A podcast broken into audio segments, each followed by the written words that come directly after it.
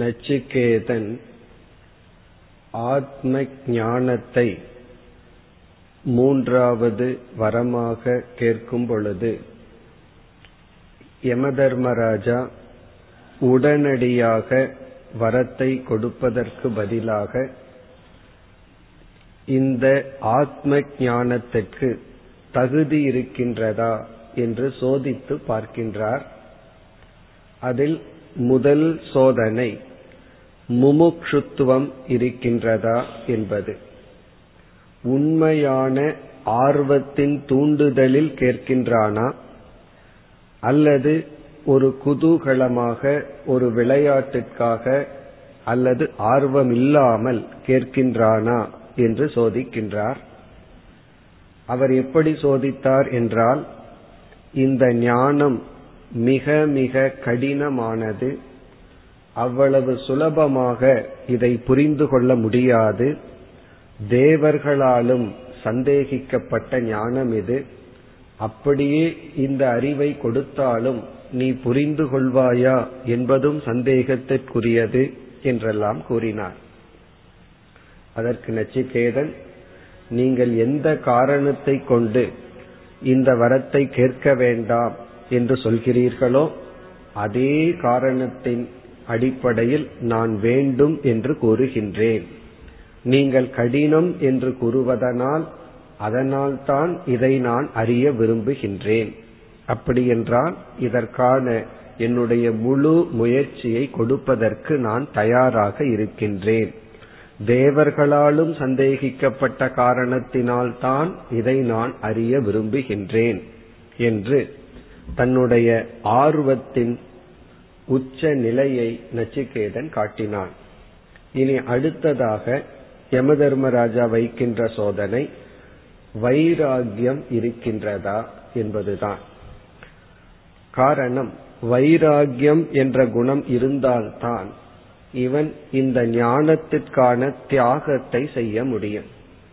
இந்த தியாகம் செய்ய வேண்டுமென்றால் வைராகியம் தேவை. அதைத்தான் சோதிக்கின்றார்.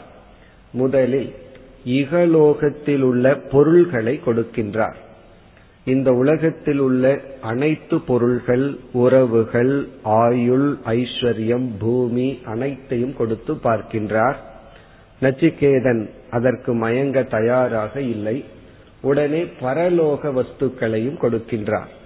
சொர்க்கலோகத்தில் உள்ள அனைத்து இன்பங்களையும் கொடுக்கின்றேன், நீ அவைகளை பெற்றுக்கொண்டு இந்த ஆத்ம ஞானத்தை என்னிடமிருந்து கேட்காதே. இதுவரை நேற்று நாம் பார்த்தோம். இனி நச்சிகேதனுடைய பதில். நச்சிகேதன் வைராகியம் என்ற சோதனையிலும் வெற்றியை அடைகின்றான். நச்சிகேதன் என்ன சொல்ல வேண்டும்?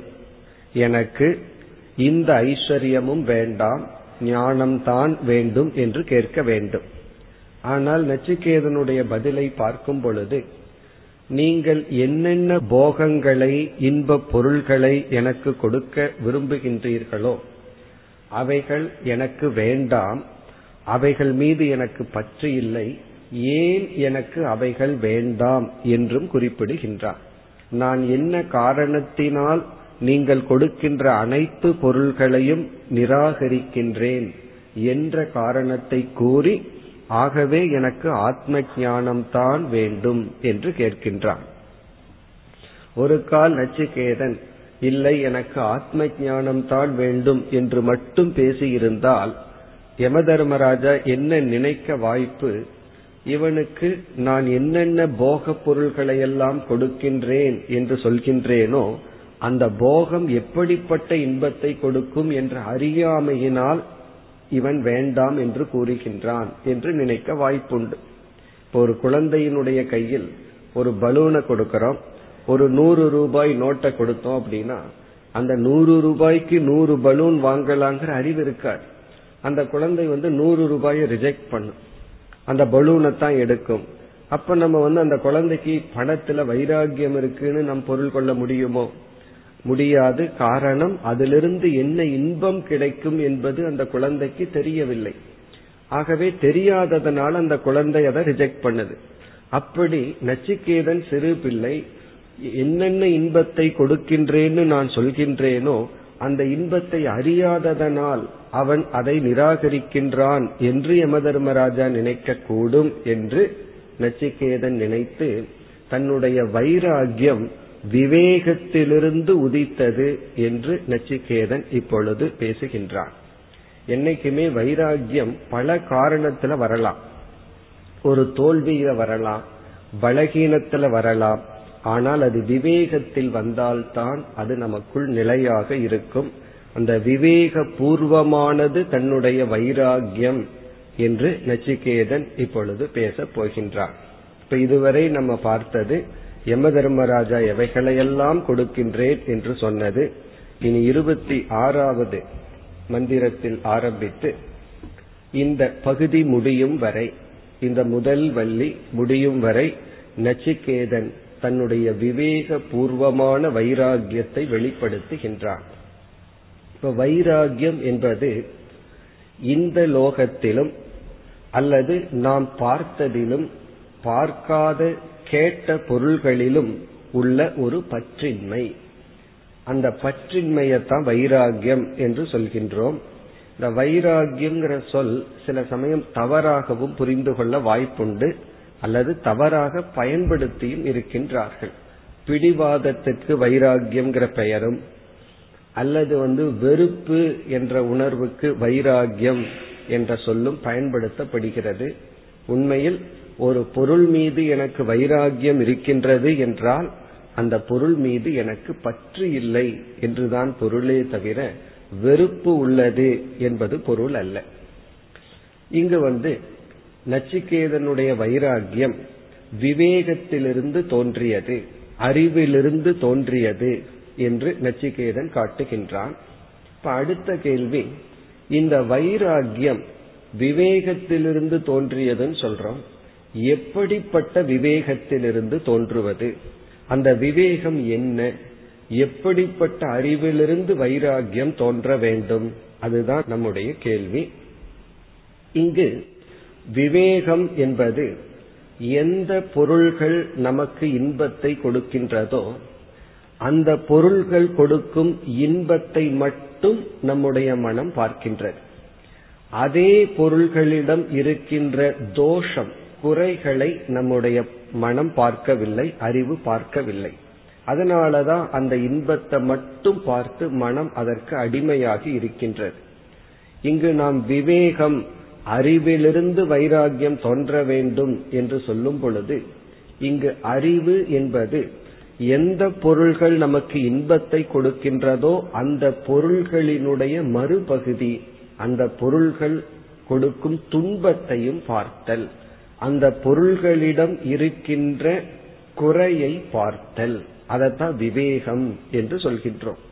அதாவது விவேகம் என்றாலே தோஷ தர்ஷனம் பண்டித லட்சணம் என்று சொல்வார்கள். இங்க பண்டிதம்னா ஞானம். அறிவினுடைய லட்சணமே தோஷத்தை பார்த்தல், குறையை பார்த்தல். ஒருவரை குறை சொல்லிக்கொண்டு பழி சுமத்துவது வேறு, குறையை பார்ப்பது அறிந்து கொள்வது வேறு. ஒருவருடைய குறையையே பேசிக் கொண்டிருப்பதுங்கிறது நட்பண்பு அல்ல. அதை நாம் இங்கு பேசவில்லை. விவேகம் என்றால் எது எப்படி இருக்கின்றதோ அதை அப்படி அறிதல். யதா அர்த்தக ததா ஞானம். ஒரு பொருள் எப்படி இருக்கோ அது அப்படி அறிதல். ஒரு நாணயம் வந்து இரண்டு பக்கம் இருக்கு, அந்த இரண்டு பக்கத்தையும் அறிவதுதான் முழுமையான ஞானம். அப்படி ஒரு பொருள் இன்பத்தை கொடுக்கும், எப்படியெல்லாம் இன்பத்தை கொடுக்கும்ங்கிறது ஒரு அறிவு. அதே பொருள் எப்படி துன்பத்துக்கும் காரணமாக உள்ளது, அந்த பொருளினுடைய மறுபக்கம், அது அந்த பொருளினுடைய குறையான அம்சம், அதையும் தெரிந்து கொள்வது விவேகம். இங்க விவேகம் என்று சொன்னால் ஒரு பொருளினுடைய முழு தன்மையை உணர்தல். நம்ம வந்து ஒரு பகுதியை உணர்வதனால அதற்கு அடிமையாகி இருக்கின்றோம். மறுபகுதியையும் உணரும் பொழுது அந்த பொருளை பயன்படுத்துவோம், ஆனால் அடிமையாக மாட்டோம். ஒரு பொருளை பயன்படுத்துவது வேறு, அதற்கு அடிமையாக இருப்பது வேறு. இங்கு அடிமை என்று சொன்னால் அந்த பொருளுக்காக தர்மத்தையே நாம் விட்டு விடுவோம், அதத்தான் அடிமைன்னு சொல்றோம். அதுதான் லட்சியமும் போது மற்றதெல்லாம் அலட்சியமாகி விடுகின்றது. இங்கு வந்து நச்சிகேதன் என்னென்ன பொருள்களை யம தர்மராஜா தனக்கு வரமாக கொடுக்கின்றேன் என்று சொன்னாரோ அந்த போகம், அந்த பொருளினுடைய குறைகளை இப்பொழுது நச்சிகேதன் சுட்டிக்காட்டப் போகின்றான். இப்படிப்பட்ட குறையுடைய, இப்படிப்பட்ட தோஷத்தையுடைய பொருள்களை நீங்கள் எனக்கு வரமாக கொடுப்பதாக கூறுகிறீர்கள். நீங்கள் கொடுக்கின்ற அந்த வரத்தில் பொருள்களில் இந்தந்த குறைகளை நான் பார்க்கின்ற காரணத்தினால் அவைகள் எனக்கு வேண்டாம். அப்ப விவேகம் என்றால் தோஷ தர்சனம், குறையை அறிதல். அதாவது பல சமயங்களில் நம்ம வாழ்க்கையில தோல்வி அடைவதற்கு காரணம், விவகாரத்திலேயோ வியாபாரத்திலேயோ மற்ற உறவுகளிலேயோ தோல்விக்கு காரணம் நம்முடைய மனம் குறையை காணாத காரணம்தான். டிஃபெக்ட், அதில் மறைந்திருக்கின்ற குறையை காணாததுதான் காரணம். எல்லோருமே அந்த குறையை வெளிப்படுத்த மாட்டார்கள், குறையத்தான் மறைத்து வைப்பார்கள், நிறையத்தான் காட்டி கொடுப்பார்கள். இப்போ ஒரு ப்ராடக்ட் வந்ததுன்னு சொன்னா யார் வந்து அதனுடைய மைனஸ் பாயிண்ட வெளி சொல்லுவார்கள், அதை மறைத்து வைப்பார்கள். பிளஸ் பாயிண்ட தான் முன்னாடி காட்டுவார்கள். அப்படி நம்ம கண்ணுக்கு தெரிவது நிறை, கண்ணுக்கு தெரியாமல் மறைந்திருப்பது குறை. இப்ப அறிவு அப்படிங்கிறது மேலோட்டமான கண்ணுக்கு தெரியாமல் சற்று தூரத்தில் இருப்பதை பார்ப்பதுதான் அறிவு. உலகத்தில் என்னென்ன பொருள்கள் எல்லாம் நமக்கு இன்பத்தையும் போகத்தையும் கொடுக்குமோ அது மேலோட்டமாக நம்முடைய அனுபவத்துக்கு கொடுக்கின்றது. அதற்கு பின் அது என்ன கொடுக்கின்றது அதை பார்ப்பதான் தீர்க்கதர்ஷி அப்படின்னு சொல்லுவோம். இந்த தீர்க்கதர்ஷிங்கிற சொல்லுக்கு நம்ம என்ன பொருள் எடுத்திருக்கோம், வரப்போற காலத்தை அறிபவன் அப்படின்னு நினைச்சிருக்கிறோம். அது ஒரு பொருள் தான். ஆனா இனி ஒரு பொருள் தீர்க்கதரிசி அப்படின்னு சொன்னா, தரிசினா பார்ப்பவன், அந்த பொருளினுடைய முழு உண்மையை அறிபவன் அப்படின்னு பொருள்.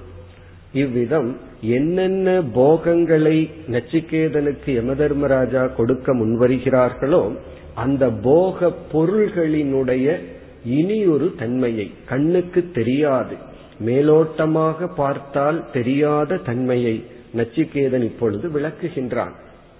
நீங்கள் எதை எனக்கு வரமாக தருகிறேன் என்று சொல்கிறீர்களோ அந்த பொருள்களினுடைய தன்மை இப்படி இருப்பதை நான் என்னுடைய அறிவில் பார்க்கின்ற காரணத்தினால் எனக்கு இவைகள் வேண்டாம்.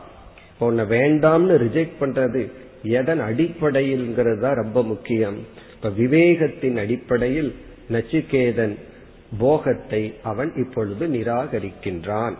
இப்ப நம்ம பார்க்க போற பகுதி வந்து இருபத்தி ஆறு, இருபத்தி ஏழு, இருபத்தி எட்டு இந்த மூன்று மந்திரங்களில் இந்த உலகத்தின் தன்மையை நச்சிகேதன் விளக்குகின்றான். அதாவது தன்னுடைய வைராகியம் விவேக பூர்வமானது என்பதை இப்பொழுது காட்டுகின்றான். இப்ப என்ன சொல்கின்றான் மந்திரத்தை நாம் பார்த்தால், இருபத்தி ஆறாவது மந்திரம். இந்த மூன்று மந்திரமும் ரொம்ப ஒரு முக்கியமான மந்திரம், நமக்கு வைராகியத்தை கொடுக்க கூடிய மந்திரம். நம்ம சும்மா வைராகியத்தை அடையணும் வைராகியத்தை அடையணும்னு சொல்றோம். எப்படி வைராகியத்தை அடைதல், வைராகியத்தை அடைவதற்கு என்ன உபாயம் என்றால் விவேகம். என்ன விவேகம் என்றால் பொருளினுடைய குறையை காணுதல், போகத்தில் இருக்கின்ற ஒரு குறையான அம்சத்தை உணர்தல். என்ன அந்த குறையான அம்சங்கள், அதைத்தான் நச்சிகேதன் நமக்கு சுட்டி காட்டுகின்றான். இதத்தான் நம்ம ஆரம்பத்திலேயே பார்த்தோம். இந்த உபனிஷத் கதை சொல்வதன் மூலமாக நமக்கு என்ன கருத்தை புகட்டுகிறது என்றால் இது போல வைராகியம், விவேகம், முமுட்சுத்துவம் இந்த பண்புகளைத்தான் இந்த கதையிலிருந்து நாம் பெற வேண்டிய பாடம். இப்ப நம்ம வைராகியத்துக்கு காரணமான, நமக்கு வைராகியம் வேணும்னா விவேகம் வேணும். எப்படிப்பட்ட விவேகம் அதுதான் இங்கு சொல்லப்படுகிறது. இப்ப இந்த வாக்கியத்தை நம்ம மனதில் தியானித்து சிந்திக்க சிந்திக்க நமக்கும் அந்த குறையை பற்றிய ஞானம் ஏற்படும். அப்படி ஏற்படும் பொழுது போகத்தில் நமக்கு வைராகியம் ஏற்படும். அந்த வைராகியம் மோட்சத்திற்கான ஒரு முக்கியமான தகுதி. இப்ப என்னென்ன குறை, முதல் சொல் ஸ்வோபாவா மர்த்தியஸ்ய யதந்த கைதது சர்வேந்திரியானாம் ஜரயந்தி தேஜக அபி சர்வம் ஜீவிதம் அல்பமேவ தவைவ வாகாஸ் தவ நிருத்ய கீதே. இதுல கடைசி பகுதியை பார்த்தோம்னா, தவைவ வாகா ஸ்தவ நிருத்திய கீதே, நீங்கள் எந்தெந்த பொருள்களை எனக்கு கொடுக்க விரும்புகிறீர்களோ உங்களுடைய வாகனங்கள், ஆடல் பாடல், நிருத்திய கீதே தவைவ. நிருத்திய கீதம் அப்படின்னா ஆடலும் பாடலும். அப்படின்னா நீங்க என்னென்ன சொர்க்கலோகத்தில் இருக்கின்ற போக பொருள்களை எல்லாம் கொடுக்க விரும்புகிறீர்களோ அது உங்களிடத்திலேயே இருக்கட்டும். அதாவது உங்களுடைய ஆதிக்கத்துக்கு உட்பட்ட அனைத்து போக பொருள்களும் உங்களிடத்திலேயே இருக்கட்டும் அப்படின்னு சொல்ற. தவ அப்படின்னா உங்களுடைய, உங்களுடைய ஆடல் பாடல் அது உங்களிடத்திலேயே இருக்கட்டும். அதனோட அர்த்தம் என்ன? எனக்கு அவைகள் வேண்டாம், வரமாக எனக்கு இவைகள் வேண்டாம். ஏன்? முதல் சொல் ஸ்வோபாவாஹா. இது வந்து யம தர்மராஜா என்னென்ன போக பொருள்களை எல்லாம் கொடுக்கின்றேன்னு சொன்னாரோ அந்த போக பொருள்களினுடைய தன்மையை நச்சிகேதன் இந்த ஒரு சொல்லால் விளக்குகின்றான். ஸ்வக ஸ்வோபாவாஹா. ஸ்வக அப்படின்னா சம்ஸ்கிருதத்துல நாளை, டுமாரோ, நாளை என்று அர்த்தம். ஸ்வோபாவாஹா என்றால் நாளைக்கு அது அப்படியே இருக்குமா இருக்காதா என்று நிச்சயமாக கூற முடியாது. நீங்கள் என்ன பொருளை எனக்கு கொடுக்கிறேன்னு சொல்கிறீர்களோ அது இன்னைக்கு கொடுத்து விடுவீர்கள், நாளைக்கு நீங்கள் கொடுத்தபடி அப்படியே இருக்குமா இருக்காதா என்று நிச்சயமாக கூற முடியாத தன்மை உடையது. சில பேர் ஒரு ப்ராடக்டை வந்து வீட்டில் கொடுத்துட்டு போவார்கள், அது கொடுத்துட்டு போற வரைக்கும் அப்படி இருக்கும், அவர்கள் போன உடனே அது வேலை செய்யாது. காரணம் என்னன்னா அது அதனுடைய நேச்சர், அது அப்படித்தான். அப்படி நீங்கள் என்னென்ன போக பொருள்களை எல்லாம் கொடுக்கிறீர்களோ அது வந்து நாளை அப்படியே இருக்குமா இருக்காதா என்று சொல்ல முடியாத தன்மையுடையதாக இருக்கின்றது. அப்படின்னு என்ன அர்த்தம்? நீங்கள் வந்து போக பொருள்களை கொடுக்கின்றீர்கள், உறவினரை கொடுக்கின்றீர்கள், சொர்க்கலோகத்தில் உள்ள பெண்கள், ஆடல் பாடல், வாகனங்கள் எல்லாத்தையும் எனக்கு கொடுக்கின்றீர்கள். ஆனால் அவைகள் அப்படியே நாளை இருக்கும் என்று சொல்ல முடியாது. இது எதை காட்டுகின்றது? ஸ்வக பவிஷ்யதி வா நவா, நாளை அப்படி இருக்குமா இருக்காதா என்ற ஒரு நிலையற்ற தன்மையான பொருளைத்தான் நீங்கள் எனக்கு கொடுக்கின்றீர்கள். இதுதான் போக வஸ்துவில் வர வேண்டிய முதல் ஞானம், முதல் அறிவு வந்து வஸ்துநக அனித்தியத்துவம். நாம வந்து அனுபவிக்கின்ற பொருள்களினுடைய நிலையாமை, இந்த நிலையாமை அப்படிங்கறத நம்ம மனதுல வந்து நன்கு பதிய வேண்டும். இது நிலையற்றது, நிலையற்றது.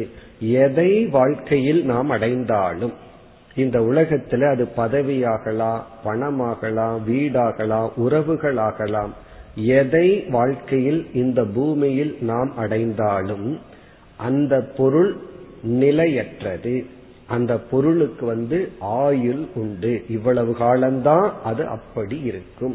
அது வந்து எல்லா காலத்திலயும் அப்படி இருந்து திடீர்னு அழிவதில்லை, அது மாறிக்கொண்டே இருந்து பிறகு அழிந்து விடும். இதெல்லாம் எதற்குனா, அப்படி அழிகின்ற பொருள் என்னுடைய பரம சாத்தியம் அல்ல. அதுதான் கருத்து. பரம சாத்தியம்னா என்னுடைய அல்டிமேட் கோல் அல்ல, அவைகளெல்லாம் என்னுடைய இடைப்பட்ட சாத்தியமாகலாம், இடையில் வருகின்ற லட்சியமாகலாமே தவிர என்னுடைய முழுமையான, என்னுடைய ஃபைனல் கோல், இறுதி லட்சியம் இந்த பொருள்கள் அல்ல. காரணம் என்ன? இதை நான் அடைந்தாலும் இதை நான் இழந்தாக வேண்டும். பிறகு நச்சிகேதன் சொல்ல போகின்றான், இந்த பொருள்களை எல்லாம் எவ்வளவு காலம் நான் அனுபவிக்க முடியும்? நீங்கள் யமலோகத்தில் யம தர்மராஜாவாக இருக்கும் வரைதான். உங்களுடைய ஆட்சி மாறினால், ஏன்னா ஒரு கல்பம் முடிஞ்சு அடுத்ததுல யம தர்மராஜா வந்து அவர் ஞானியா இருந்தா முக்தி அடைஞ்சிட்டு அவர் போயிருவார், பிறகு வேறொருவர் வருவார். இங்க யம தர்மராஜாங்கிறது ஒரு மனிதன் அல்ல, சொர்க்கலோகத்தில் இருக்கிற ஒரு போஸ்ட். இப்ப சீஃப் மினிஸ்டர் அப்படின்னு சொன்னா அவர் வந்து ஒரு போஸ்டில் இருக்கார், அவர் போவார், இனியொருவர் வருவார், அவர் செல்வார், இனியொருவர் வருவார். அதே போல இந்திரன், வாயு அப்படின்னா ஒவ்வொரு ஜீவர்கள் புண்ணிய வசத்தினால அந்த லோகத்தில் அந்த சக்தியுடன் இருப்பார்கள். அந்த கல்பம் முடிந்தவுடன் சென்று வேறொருவர் வந்து விடுவார்கள். அப்ப நச்சிகேதன் கூறுவான், நீங்கள் இந்த பதவியில் இருக்கும் வரைதான் இதை எனக்கு கொடுக்க முடியும், நீங்கள் சென்று விட்டால் பிறகு அவைகளும் சென்று விடும். அது மட்டுமல்ல, யமதர்மராஜா சொல்லும் பொழுது நீ வந்து எட்டர்னலா இதை அனுபவின்னு சொல்லல, அதாவது எப்பொழுதுமே அனுபவித்து கொண்டிருன்னு சொல்லல. முதல்ல நூறு வருஷம் சொல்ற, பிறகு அதற்கு மேலையும் நீ எக்ஸ்டென்ஷன் செய்யலாம்னு சொல்றாரே தவிர அவரே ஒரு கால நியதியை வைத்துள்ளார். ஆகவே எதுவுமே காலத்திற்கு உட்பட்டது, எதை நான் அடைந்தாலும் அது சில காலம்தான் நம்மிடம் இருக்கும். ஆகவே சோபாவாகன நீங்கள் எந்த பொருளையெல்லாம் எனக்கு கொடுக்கிறீர்களோ அந்த பொருள்கள் அழிவுக்கு உட்பட்டது, அனித்தியமானது, நிலையற்றது. ஆகவே நிலையற்ற ஒன்றை நான் உங்களிடமிருந்து வரமாக பெறுவதும் பெறாமல் இருப்பதும் ஒன்றுதான், அதை நான் பெற விரும்பவில்லை. அது முதல் கருத்து. இப்ப முதல் குறை, எந்தெந்த இன்பங்கள் நம்மை அடிமைப்படுத்துகின்றதோ ஈர்க்கின்றதோ அதுல வைராகியம் வர வேண்டும் என்றால் நமக்கு வர வேண்டிய முதல் விவேகம் நிலையற்றது, நிலையானது அல்ல, அது ஒரு காலம் வரைதான் இருக்கும் என்ற ஞானம். பிறகு இரண்டாவது மர்த்தியஸ்ய அந்தகன், யம தர்மராஜாவை நச்சிகேதன் அழைக்கின்றான். மனிதனுடைய இறுதிக்கு, மனிதனுடைய மரணத்திற்கு காரணமாக இருக்கின்ற யமதேவர் அவர்களே, நீங்கள் கொடுக்கின்ற பொருள் ஸ்வபாவாகா, அந்த பாவாகான பொருள், ஸ்வபாவாகான நாளை இருக்குமா இருக்காதா என்ற தன்மையுடைய பொருள்களாக அவை இருக்கின்றது. இனி அடுத்தது வந்து இரண்டாவது தோஷம். சரி, அந்த பொருள் வந்து ஒரு கால் யம தர்மராஜா சொல்றார், நான் கொடுக்க போகின்ற பொருள் ஆயிரம் வருடம் அப்படியே மாறாமல் இருக்கும் அப்படின்னு அவர் சொல்றாரு வைத்துக் கொள்வோமே. அப்படி ஒரு பொருள் உருவாக்கப்படுகிறது. பிறகு இரண்டாவது தோஷம், அந்த பொருள் அப்படி இருந்தாலும் அதை அனுபவிக்கின்ற நம்முடைய உடல் அப்படி இருக்குமா அப்படிங்கறதான் இப்பொழுது கேள்வி. இப்ப ஒருவர் சொல்ற, ஒரு புதிய டெலிவிஷன் வந்திருக்கு, அது வந்து இருநூறு வருடம் நான் ஸ்டாப்பா ஓடும், ரிப்பேரே ஆகாதுன்னு சொல்ற. அது வேணா இருநூறு வருடம் ஓடும், ஆனா நம்ம எவ்வளவு நாள் ஓடுவோம் அதுதான் கேள்வி. நம்ம எவ்வளவு நாள் உயிரோடு இருந்து கண்ணு நல்லா இருந்து பார்த்து அனுபவிக்க முடியும்? இப்ப பொருள் அதிக காலம் இருந்தாலும் அதை அனுபவிக்கின்ற நம்முடைய உடல் மனம் அது எவ்வளவு காலம் இருக்கும்? இப்ப அதனுடைய அனித்தியத்துவத்தை இப்பொழுது நச்சிகேதன் பேசுகின்றார். இப்ப முதல் சொல் வந்து அனுபவிக்கப்படும் பொருளினுடைய நிலையாமையை பேசி, அடுத்த சொல்லில் அதை அனுபவிக்கின்ற உடல், இந்திரியங்கள், மனம் இதனுடைய நிலையற்ற தன்மையை நச்சிகேதன் கூறுகின்றான். அடுத்த பகுதியில் சர்வேந்திரியானாம் ஜரயந்தி தேஜக, சர்வ இந்திரியானாம் நம்முடைய எல்லா புலன்களினுடைய, தேஜக என்றால் சக்தி, நம்முடைய எல்லா இந்திரியங்களினுடைய சக்தியை ஜரயந்தி பலகீனப்படுத்தும். இந்த போக பொருள்கள் நம்முடைய இந்திரியங்களை பலகீனப்படுத்தும். இப்ப எந்த ஒரு போகத்தை அதிகமாக அனுபவிக்கின்றோமோ, எந்த இந்திரியத்தை அதிகமாக போகத்தில் நாம் ஈடுபடுத்துகின்றோமோ அந்த இந்திரியம் அதிவிரைவாக பலகீனத்தை அடைந்து விடும். இப்ப காதுல வந்து எப்பொழுது பார்த்தாலும் அந்த இயர்போனை போட்டு கேட்டுட்டே இருந்தோம், பாட்டு கேட்டு இருந்தோம்னா என்ன ஆகும்னா கொஞ்ச நாள் காது மட்டுமல்ல தலை முதல் கொண்டு வலிக்க ஆரம்பிச்சிடும். காரணம் என்ன? அதனுடைய சக்தியை அது இழந்து விடும். அதே போல கண்ணுல வந்து எப்பொழுது பார்த்தாலும் டெலிவிஷன் பார்த்துட்டே இருந்தோம்னா, டெலிவிஷன் மட்டுமல்ல இந்த கம்ப்யூட்டரை பார்த்து கொண்டு இருப்பவர்களுக்கே கொஞ்ச நாள் என்ன ஆகுது, கண் அதனுடைய சக்தியை இழந்து விடுகின்றது. அப்படி நம்முடைய இந்திரியங்கள் எந்த இந்திரியத்தை அதிகமாக போகத்திற்கு பயன்படுத்துகின்றோமோ அந்த இந்திரியம் விரைவில் அதனுடைய சக்தியை இழந்து விடும். அப்ப இந்த போகம் என்ன செய்கின்றதா, நீங்கள் என்னென்ன இன்பத்தை அனுபவிக்கலாம் எனக்கு கொடுக்கின்றீர்களோ அவைகள் என்னுடைய புலன்களினுடைய சக்தியை அழித்து விடும், பலகீனத்துவம். அது இரண்டாவது தோஷம். இப்ப முதல் தோஷம் வந்து அனித்தியத்துவம், இரண்டாவது தோஷம் வந்து பலஹீனத்துவம். என்னை அது பலஹீனன் ஆக்கிவிடும், என்னுடைய பலத்தை அது பலத்தை வந்து அழித்து விடும். அதை கூறுகின்றான்.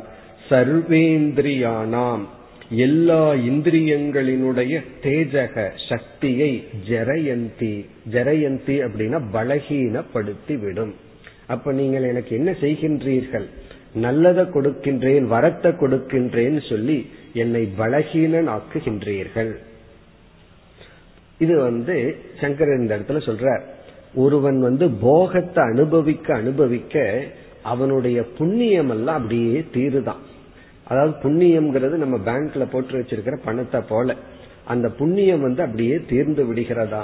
இவன் போகத்துக்கே எல்லா புண்ணியத்தையும் செலவிட்டு விட்டால் பிறகு ஞானத்துக்கு சித்த சுத்திக்கு புண்ணியம் இல்லாம போயிருமா. நம்ம தூய்மைப்படுத்தணும் அப்படின்னா அதுவும் புண்ணியத்தினாலதான் பண்ண முடியும். ஆகவே நம்முடைய புண்ணியத்தை வந்து போகத்துக்காக செலவழித்து விடக்கூடாது. சில பேர் பணம் வந்த உடனே இன்பத்துக்காக லக்ஸுரி ஆப்ஜெக்டுக்காகவே செலவழித்து விடுவார்கள். பிறகு நெசசிட்டி ஆப்ஜெக்ட் ஒன்னு இருக்கு, வாழ்க்கைக்கு அடிப்படை தேவையான பொருளை வாங்கறதுக்கு அவங்ககிட்ட பணம் இருக்காது.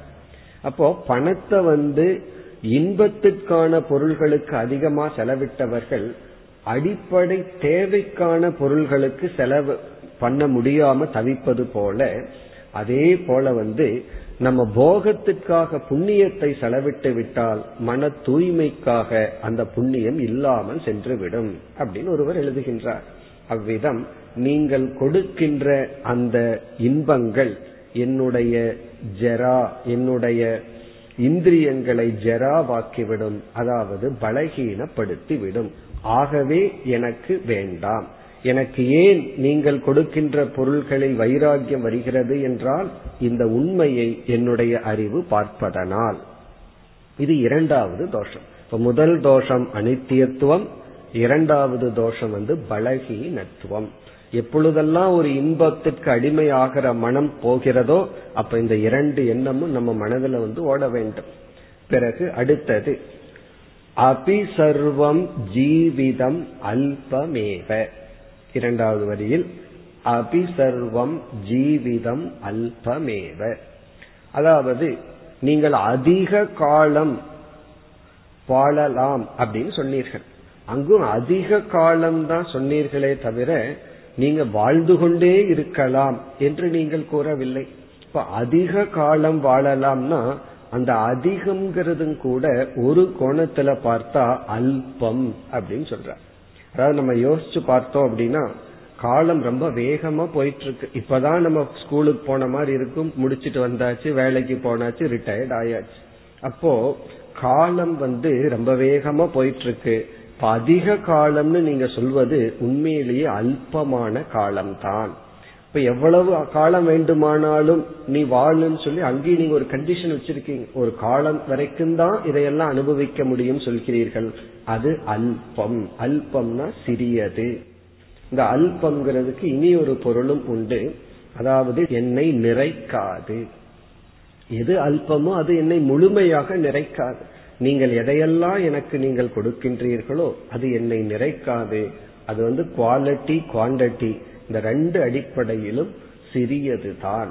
நீங்கள் அதிகம் சொன்னாலும் கூட அது சிறியது தான். ஆகவே தவைவ வாகா தவ நிருத்திய கீதே, உங்களுடைய வாகனங்களும் நீங்கள் கொடுக்கின்ற இசை கருவிகளும் உங்களிடத்திலேயே இருக்கட்டும். நீங்க எதெல்லாம் எனக்கு கொடுக்கறேன்னு சொல்கிறீர்களோ அதை நீங்களே வைத்துக் கொள்ளுங்கள். இப்படி இந்த மந்திரத்தில் நீங்கள் கொடுப்பது அல்பமாக எனக்கு தெரிகின்றது, நீங்கள் கொடுப்பது வந்து பலகீனப்படுத்தும், நீங்கள் கொடுக்கின்ற பொருள் நிலையற்றதாக இருக்கின்றது என்று இந்த மூன்று தோஷத்தை இதில் நச்சிகேதன் குறிப்பிட்டான்.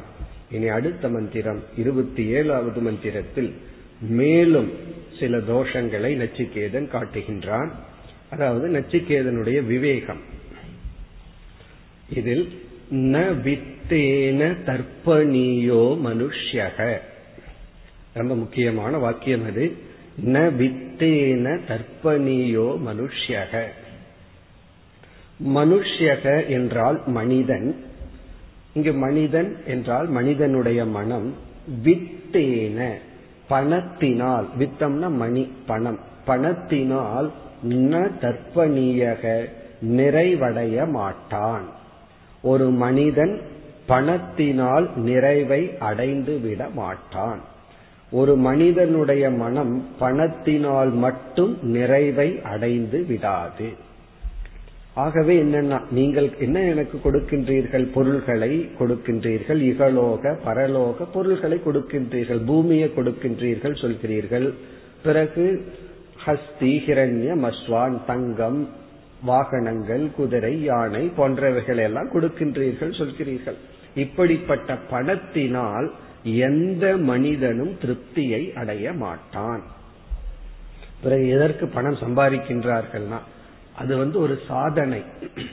மணி அப்படிங்கிறது ஒரு சாதனையா இருந்தா ஒரு நல்ல சர்வெண்ட், அது மாஸ்டர் ஆகும்போதுதான் money is a good servant bad மாஸ்டர்னு சொல்லுவார்கள். சிலதெல்லாம் சர்வெண்டா இருந்தா நல்லா இருக்கும், மாஸ்டரா இருந்தா நல்லா இருக்காது. அப்படி இந்த பணம் அப்படிங்கிறது அத நம்ம வந்து நம்மளுடைய சாஸ்திரத்துல சம்பிரதாயத்துல லட்சுமின்னு சொல்லி வணங்குகின்றோம்.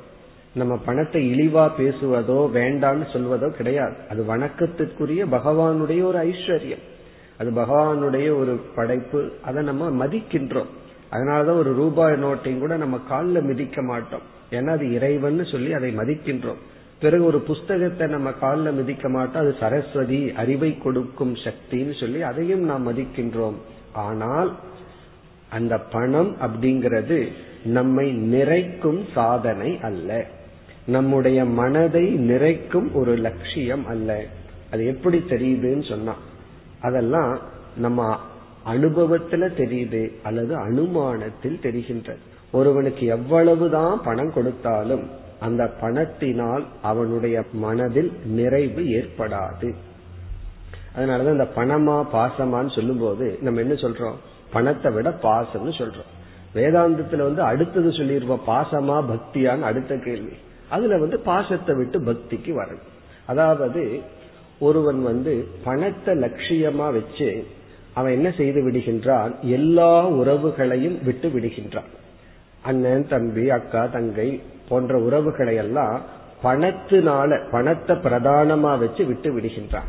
அப்ப வீடு என்ன ஆயிடுதுன்னா வெற்றிடம் ஆகி விடுகின்ற. இப்ப ஒருவருக்கு சொல்றோம், உனக்கு ஒரு பிளாட் தர்றேன், அதுல என்னென்ன பொருள் எல்லாம் வேணுமோ வச்சுக்கோ, அங்க ஒன்ன தவிர வேற யாருமே இருக்க கூடாதுன்னு சொன்னா என்ன, அது ஒரு சிறை தான். அப்போ நமக்கு வீட்டுல உறவினர்கள் தேவை, ஒரு தேவைப்பட்ட. பணம் வந்து நமக்கு வந்து உடல்நிலை சரியில்லாத இருக்கும் போது வந்து உதவி செய்யாது, ஒரு உயிருடைய மனிதன் தான் நம்மை பாதுகாப்பான். நம்ம வந்து பணத்தை விட அன்பை நம்முடைய மனம் எதிர்பார்த்து இருக்கின்றது. இப்ப மனிதர்கள் என்ன செய்து விடுகின்றார்கள், பணத்தை பிரதானமா எடுத்துட்டு அறியாமையினால நல்ல உறவுகள், நமக்கு அன்பு செலுத்துபவர்களை அவர்கள் பகைத்து விடுகிறார்கள். அப்ப இவன் அன்புக்கு ஏங்கி இருக்கின்றான், மனதில் எல்லா விதமான நோய்களும் வந்து விடுகிறது.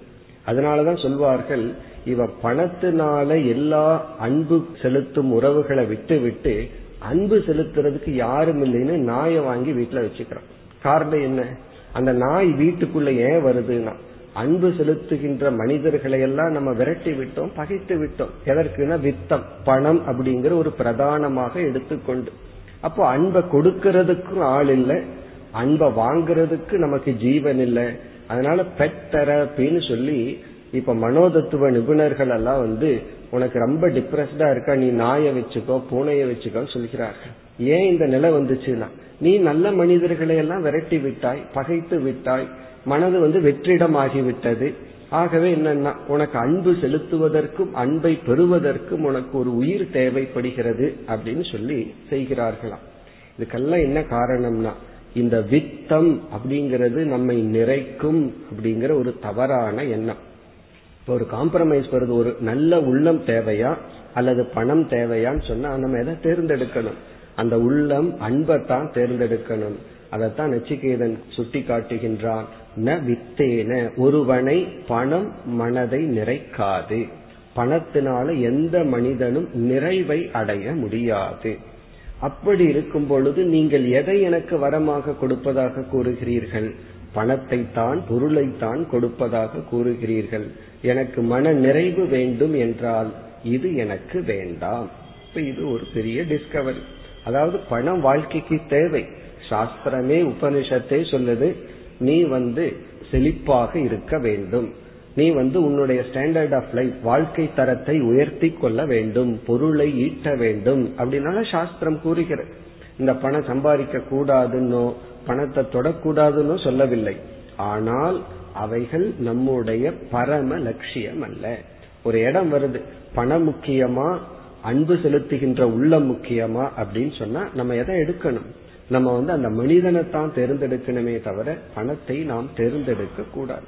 எல்லா உறவுகளுக்குள் ரொம்ப க்ளோஸ் ரிலேஷன்ஷிப், அதாவது சகோதரர்கள் சகோதரிகள், இதுக்குள்ள எல்லாம் எதன் அடிப்படையில் நமக்கு வந்து கசப்பான உணர்வு பிரிவு வருகிறதுன்னு பார்த்தா அங்க பிரையாரிட்டி பணம் தான் வந்து நிற்கின்றது. அதுவும் எவ்வளவு, மிக மிக அல்பமான பணம்.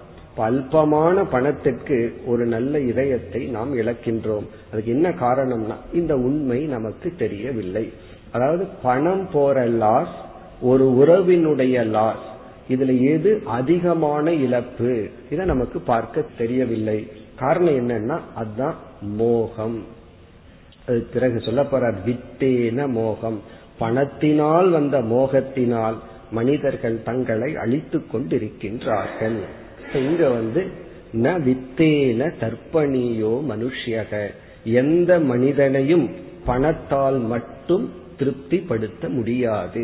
ஏன்னா பணம்ங்கிறது ஒரு ஜடமான பொருள், அதுல ஜடமான பொருளைத்தான் வாங்க முடியும். ஜடமான தங்கத்தை கொண்டு வேறு ஜடமான பொருளைத்தான் வாங்க முடியும். உணர்வான அன்பை கொண்டுதான் வேறு ஒரு அன்பான உள்ளத்தை வாங்க முடியும். தியாகத்தினால்தான் நம்மை காக்கின்ற மற்ற உள்ளங்களை வாங்க முடியும். ஜடமான பணம் ஜடமான பொருளைத்தான் கொடுக்கும். நம்ம வந்து உணர்வு உடைய மனிதர்கள். அந்த உணர்வு உடைய மனிதர்களுக்கு பணம் என்பது திருப்திப்படுத்தும் சாதனை அல்ல. ஆகவே என்ன அப்படின்னா எனக்கு அந்த பொருள் வேண்டாம். இனி அடுத்த பகுதியில் லப்ஸ்யாமகே வித்தம் அத்ராக்ஷ்ம சேத்வா, இந்த பணம் இருக்கின்றதே அதை ஒரு சிறு முயற்சியினால் அல்லது உங்களை பார்த்த காரணத்தினாலேயே நாங்கள் அடைந்து விடுவோம். அதை போய் வரமாக கேட்க வேண்டிய அவசியம் இல்லை. இப்ப வரமா எதை கேட்கணும்னா எது மிக கடினமோ முடியாததோ அதை கேட்கணும். இந்த பணம் வந்து கொஞ்சம் தவம் பண்ணா பணம் வந்து விடும். அதனாலதான் ஒருவர் வந்து ஒரு சிஷ்யர் வந்து குருவிடம் போய் சொன்னார். என்ன சொன்னார்?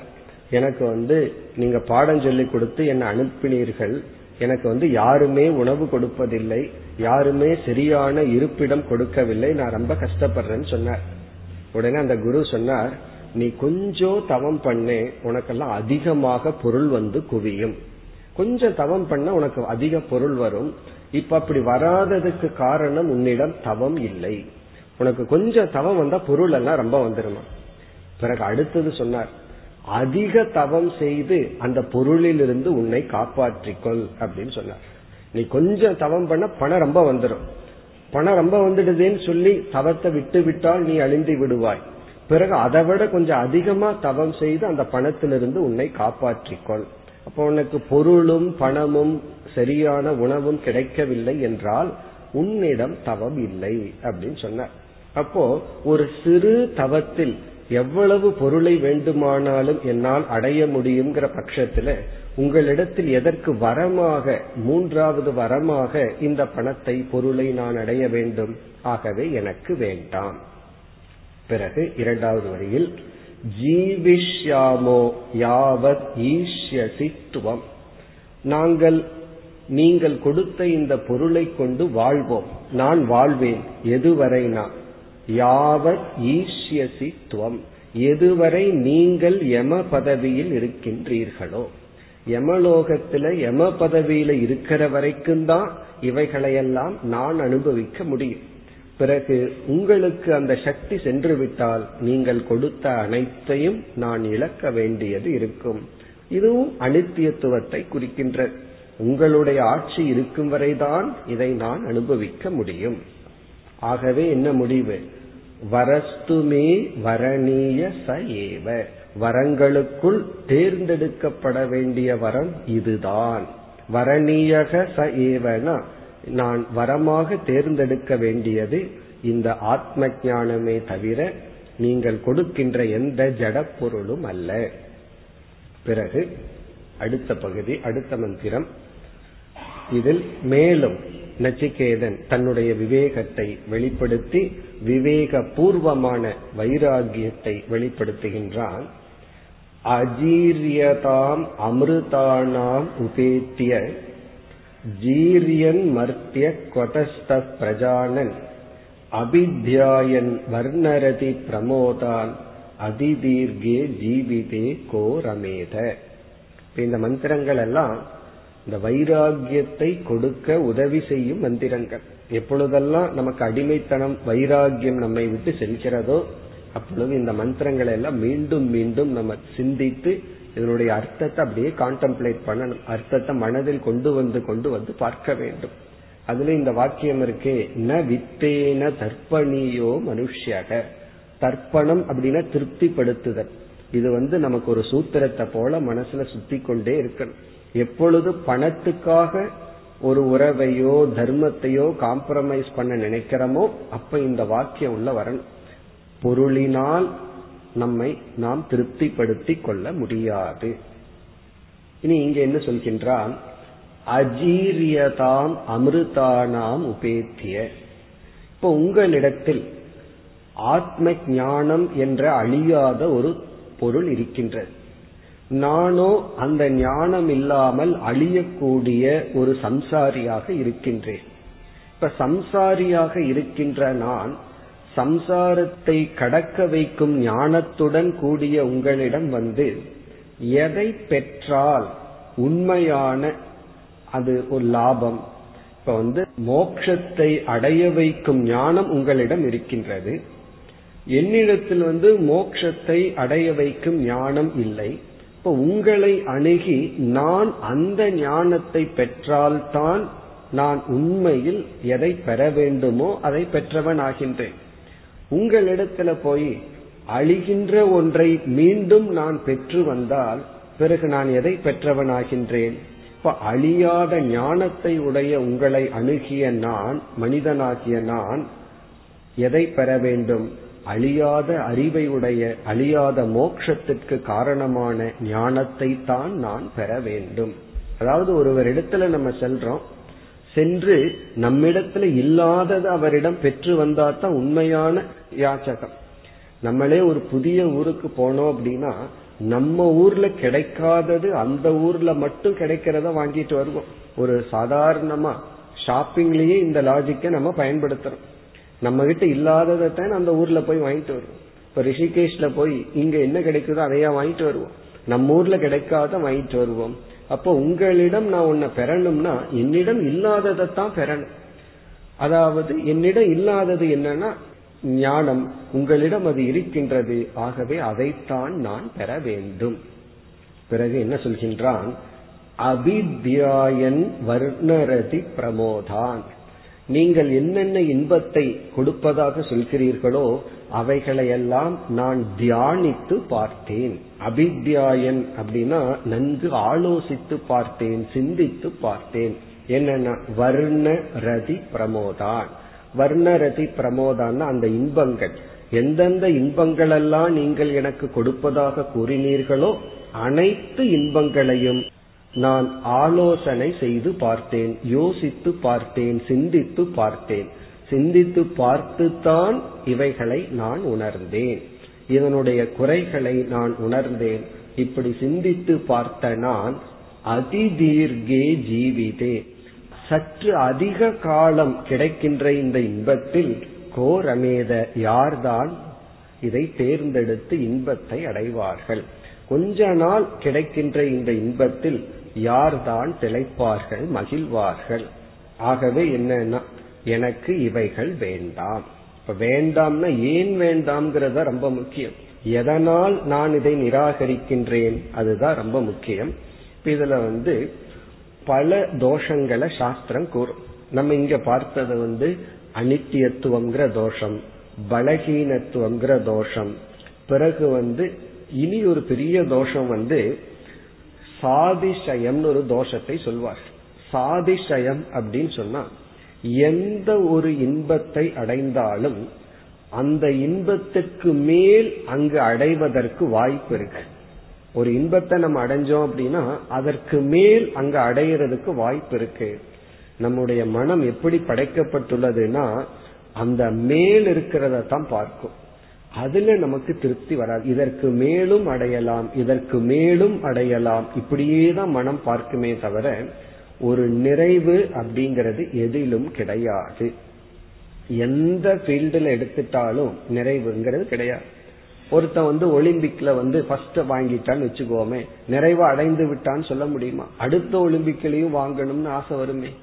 அப்படி என்னதான் மேல போனாலும் அது தொடரணும் அப்படிங்கிற ஒரு ஆசை இருந்து கொண்டே இருக்கும்.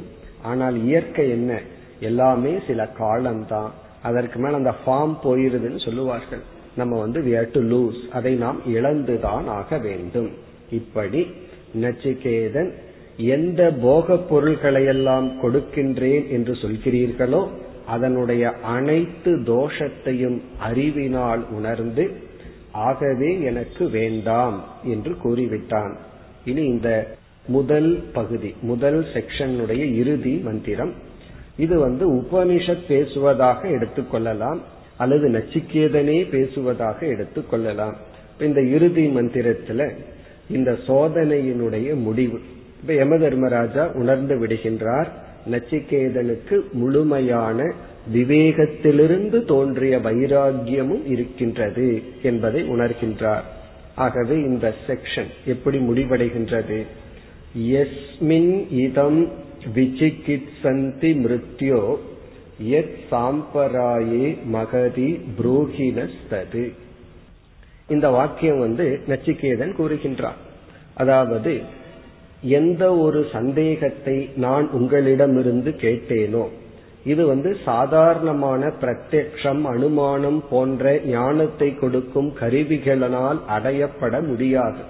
என்னுடைய புலனின் துணை கொண்டு ஆத்மாவை அடைந்து விட முடியாது, அல்லது யூகத்தின் துணை கொண்டு, தர்க்கத்தின் துணை கொண்டும் இந்த ஆத்ம தத்துவத்தை என்னால் அறிந்து கொள்ள முடியாது. அப்படிப்பட்ட ஒரு தத்துவம் இப்பொழுது என்ன ஆகிவிட்டது? நச்சிகேதன் மிக அழகாக கூறுகின்றான், யோயம் வரக கூடமணு பிரவிஷ்டக.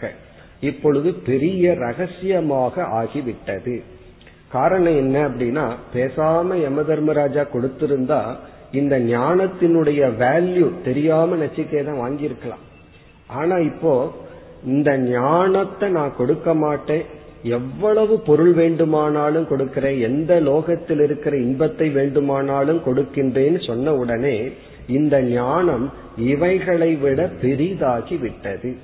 இப்போ ஒருவர் வந்து நம்ம இடத்துல ஒன்ன கேட்கிறார், அதை கொடுப்பதற்கு பதிலா இனி ஒன்ன கொடுக்கிறேன் அப்படின்னு சொன்னா அதுக்கு தான் வேல்யூ அதிகமாகுது.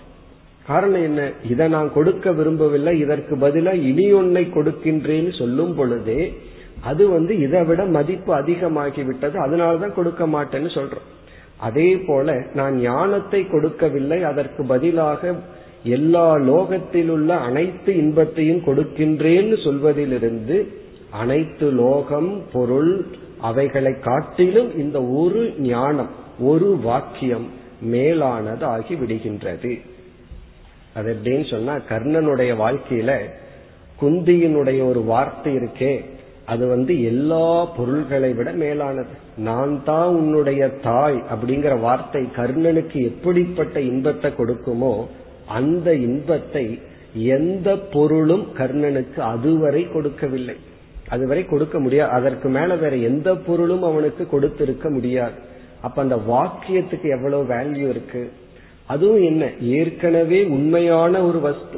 கர்ணன் ஏற்கனவே குந்தியினுடைய மகன்தான், அது உண்மையாக இருந்தாலும் அந்த ஒரு சென்டென்ஸ் கர்ணனுக்கு எப்படிப்பட்டதுன்னா, இப்ப எடை போட்டோம்னா கர்ணனுக்கு வந்து அனைத்து மகாபாரதத்துல எதற்காக யுத்தம் செய்தார்களோ அந்த ராஜ்யமே ஒரு பக்கம், பிறகு குந்தியினுடைய ஒரு வார்த்தை, நான் தான் உன் தாயின் ஒரு வார்த்தை, இதுல எதுக்கு வேல்யூ அதிகம்னா அந்த வார்த்தைக்கு தான் வேல்யூ அதிகம்.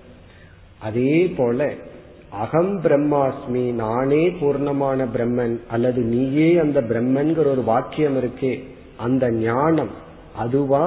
பிறகு இந்த உலகத்துல என்னென்னலாம் படைக்கப்பட்டுள்ளது அதுவா அப்படின்னு கேட்டா அந்த வாக்கியத்துக்கு தான் ஸ்ட்ரென்த் அதிகம், அந்த வாக்கியம் தான் மேலானது. அதைத்தான் நச்சிகேதன் குறிப்பிடுகின்றான்.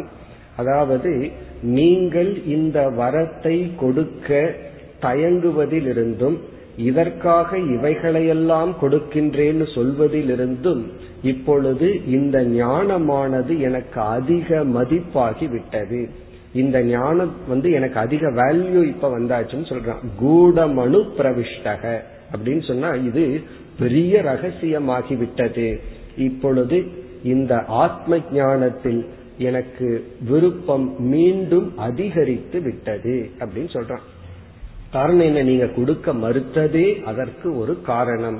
ஆகவே தஸ்மான் நச்சிகேதா நாண்யம் விருணீதே. ஆகவே இந்த நச்சிகேதன் தன் பெயரை சொல்லியே சொல்றான், இந்த நச்சிகேதன் வேறு வரத்தை கேட்க மாட்டார், இந்த ஞானத்தை தவிர வேறு வரத்தை இந்த நச்சிகேதன் கேட்க மாட்டான். இத்துடன் முதல் செக்ஷன் முதல் பகுதியானது முடிவடைகின்றது. இந்த உபனிஷத்து வந்து இரண்டு அத்தியாயங்கள், ஒவ்வொரு அத்தியாயத்திலும் மூன்று செக்ஷன் பிரிக்கப்பட்டுள்ளது. அதுல முதல் அத்தியாயத்துல முதல் பகுதி இத்துடன் முடிவடைகிறது. இதோடு இந்த சோதனையும் முடிவடைகின்றது. அதாவது ஞானத்துக்கு நச்சிகேதன் தகுதியா என்ற சோதனையும் முடிவடைகின்றது.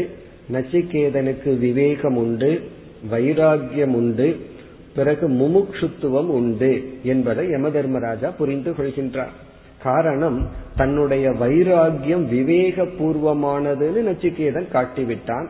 அப்போ நச்சிகேதனுக்கு நிலையாமை அப்படிங்கிற ஒரு விவேகம் உண்டு. பிறகு வந்து இந்த உலகம் போகம் நிலையாமைங்கிற அறிவு உண்டு.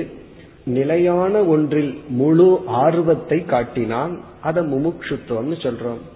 பிறகு சொர்க்கத்திற்கான யாகத்தை பற்றிய சொன்னவுடன் அப்படியே அவன் திருப்பி சொன்னான். இதிலிருந்து மன அமைதி மனக்கட்டுப்பாடெல்லாம் அவனுக்கு இருக்கின்றது. பிறகு அவனே சொன்னான், ஸ்ரத்தையுடைய எனக்கு இந்த யாகத்தை உபதேசியுங்கள்னு சொன்னான். இப்ப நச்சிகேதனுக்கு ஸ்ரத்தை உண்டு.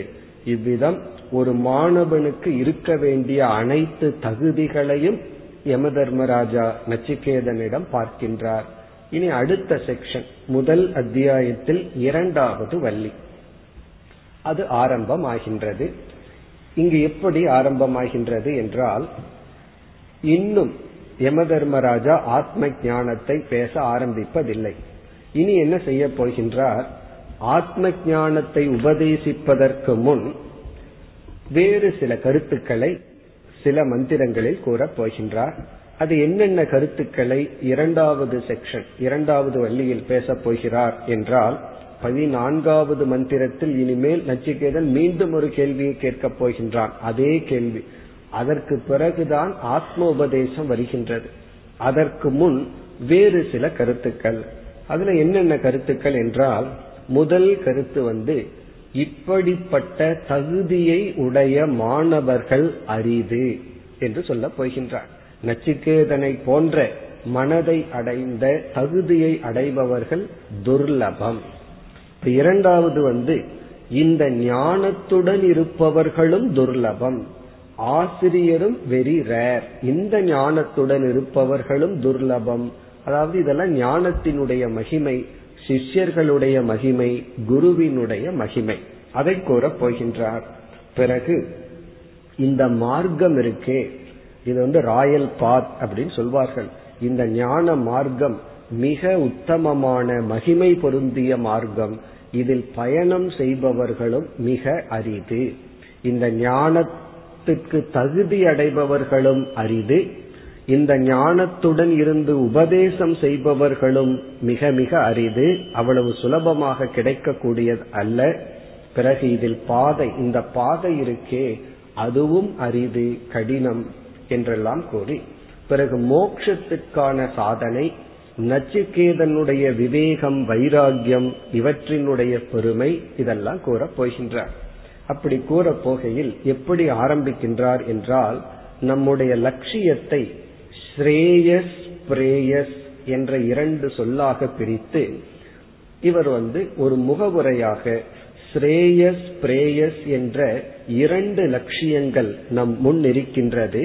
நச்சிகேதா, நீ ஸ்ரேயஸ் மேலான ஒன்றை தேர்ந்தெடுத்தாய், பிரேயஸ் இன்பத்தை கொடுப்பதை துறந்து விட்டாயின்னு சொல்லி நச்சிகேதனுடைய வைராகியத்தை புகழ்கின்றார்.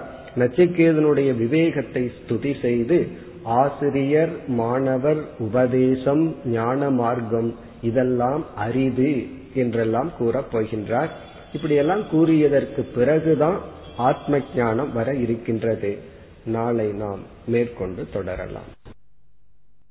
ஓம் பூர்ணமத பூர்ணமிதம் பூர்ணாத் பூர்ணமுதச்யதே பூர்ணஸ்ய பூர்ணமாதாய பூர்ணமேவாவசிஷ்யதே. ஓம் சாந்தி சாந்தி சாந்தி.